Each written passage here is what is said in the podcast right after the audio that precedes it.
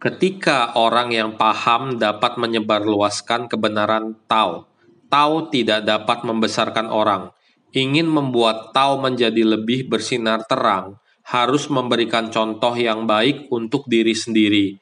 Barulah bisa menunjukkan keagungan Tao. Wejangan Dewa Chiu Chang Chun